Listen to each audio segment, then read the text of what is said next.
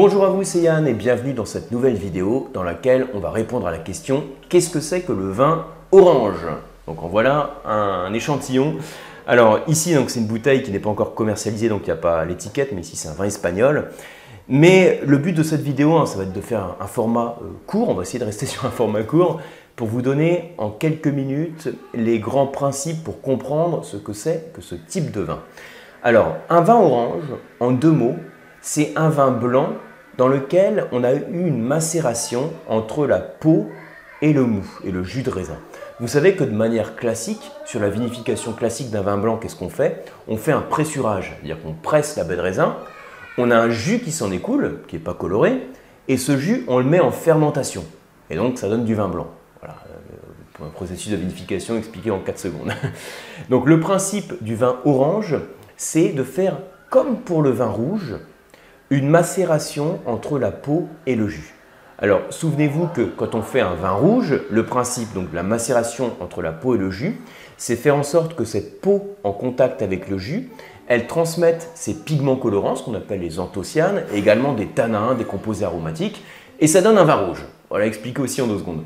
Le principe du vin blanc, donc je vais avoir mes peaux, euh, parfois donc les, pépins, euh, les rafles qui vont être en contact avec le mou, avec le jus de raisin pendant un certain temps. Quand je dis certain temps, ça peut être quelques jours, ça peut être quelques semaines, ça peut être quelques mois, ça va dépendre du type de vin. Sachez que ce n'est pas une manière classique de vinifier le vin blanc, ça vous l'avez sûrement compris. C'est une manière qui est, alors on va dire peut-être traditionnel, hein, c'est spécifique au vignoble euh, de Géorgie, mais qu'on va retrouver sur différents pays viticoles. Hein. le vin orange que j'ai ici sous les yeux, c'est un vin orange espagnol. Et ce que je voudrais vous dire ici en quelques secondes, hein, vu qu'on est en tant, que, en tant que dégustateur, c'est quels vont être les apports de ce type de vinification sur un vin blanc. C'est ce que j'ai représenté ici, apport, et on va voir les différents axes. Alors d'abord, le fait d'avoir la peau qui soit en contact avec le jus, ça veut dire que tout ce que contient la peau va pouvoir être transféré au jus. Quand on est dans le cas du vin rouge, hein, on sait tous hein, que la pellicule rouge va intuitivement transmettre des pigments colorants euh, foncés qui vont colorer notre jus de raisin qui est initialement euh, pas coloré. Mais dans le cas du vin blanc, cette peau va également transmettre des pigments, des flavonoïdes, qui vont faire que la couleur du vin va évoluer vers des teintes légèrement ambrées. C'est pour ça que ce vin blanc a une couleur soutenue.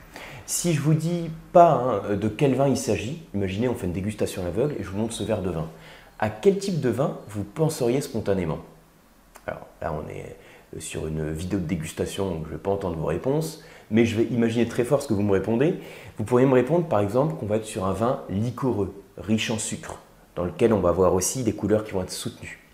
On peut aussi avoir un vin d'élevage oxydatif.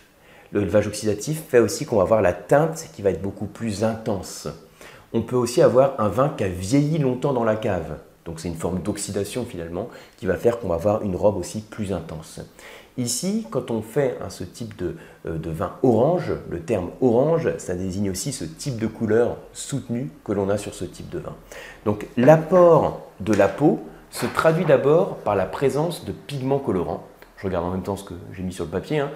Et la peau contient donc nos polyphénols qui se traduisent aussi sous la forme de tanins. C'est-à-dire qu'au niveau gustatif, quand je goûte ce verre de vin, il est probable, alors euh, je l'ai dégusté, hein, donc je sais à quoi m'en tenir, euh, on peut avoir la langue qui accroche légèrement au palais. Ceci dit, vous attendez pas néanmoins à avoir la même sensation que sur un vin rouge tannique. Il faut savoir que les cépages blancs ont deux fois moins de polyphénol que les cépages rouges, donc de toute façon, vous n'allez pas du tout avoir la même structure tannique, mais il est probable que le vin soit un petit peu plus, entre guillemets, âpre, râpeux en bouche, que le profil gustatif d'un vin blanc classique que vous êtes habitué à déguster.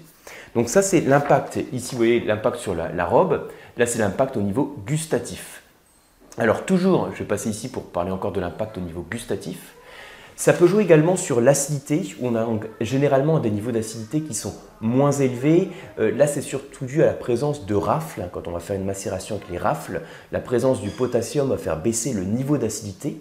Et vous, en tant que dégustateur, en fait, ce qu'on constate en bouche, c'est qu'on peut avoir éventuellement un côté un petit peu moins vif du vin en bouche. Je dis bien éventuellement, parce que ça dépend aussi de la manière dont est travaillé, dont est fait cette macération, de la durée de la macération. Donc ça peut dépendre aussi d'autres facteurs. Et un autre facteur qui va jouer, ça va être la présence des arômes. Parce que les arômes d'un vin euh, ne sont pas liés uniquement, enfin quand je parle des arômes primaires hein, qui sont liés au cépage, c'est pas lié uniquement au jus, c'est pas lié uniquement aux précurseurs d'arômes ou aux arômes qu'on a dans la pulpe. Dans la peau, on a également des arômes et des précurseurs d'arômes. Donc le fait de faire une macération pelliculaire, comme on fait dans le contexte d'un vin orange, ça va transmettre des arômes spécifiques. On a généralement des arômes floraux qui sont assez marqués, des arômes de pommes, de pommes euh, plutôt mûres, des arômes de noix, de noisettes, d'agrumes plus ou moins confits. Alors, je regarde en même temps hein, ce que j'ai sur ce vin. Alors ici, ça va dépendre aussi du type de vin que vous dégustez, évidemment. Ici, on est sur un assemblage qui est dominé par le cépage muscat, mais on ne va pas avoir directement ces notes muscatées très marquées. Au contraire, on va avoir des arômes, donc, comme je vous dis, hein, de fruits plus confits, des arômes de fruits initialement frais comme les agrumes, mais plus confits.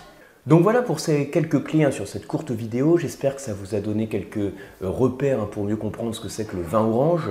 Euh, si vous souhaitez en déguster, donc sachez qu'on en trouve, j'ai parlé de la Géorgie, on en retrouve en Slovénie, on en retrouve dans la, euh, dans la région du, du, Frioul, donc en Italie, on en retrouve en Espagne, on en retrouve en France aussi sur des chenins, donc dans la Loire, on en retrouve en Alsace sur des Gewürztraminer, donc on va en retrouver dans plusieurs régions viticoles.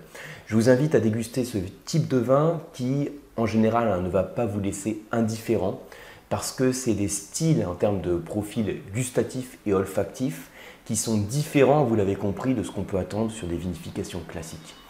Voilà pour ces quelques repères, j'espère que vous avez apprécié euh, cette vidéo. Si c'est le cas, merci de la liker, merci de la partager. Et pour ma part, je vous retrouve comme toujours sur les diplômes et sur les formations logiques sur le site lecoam.eu.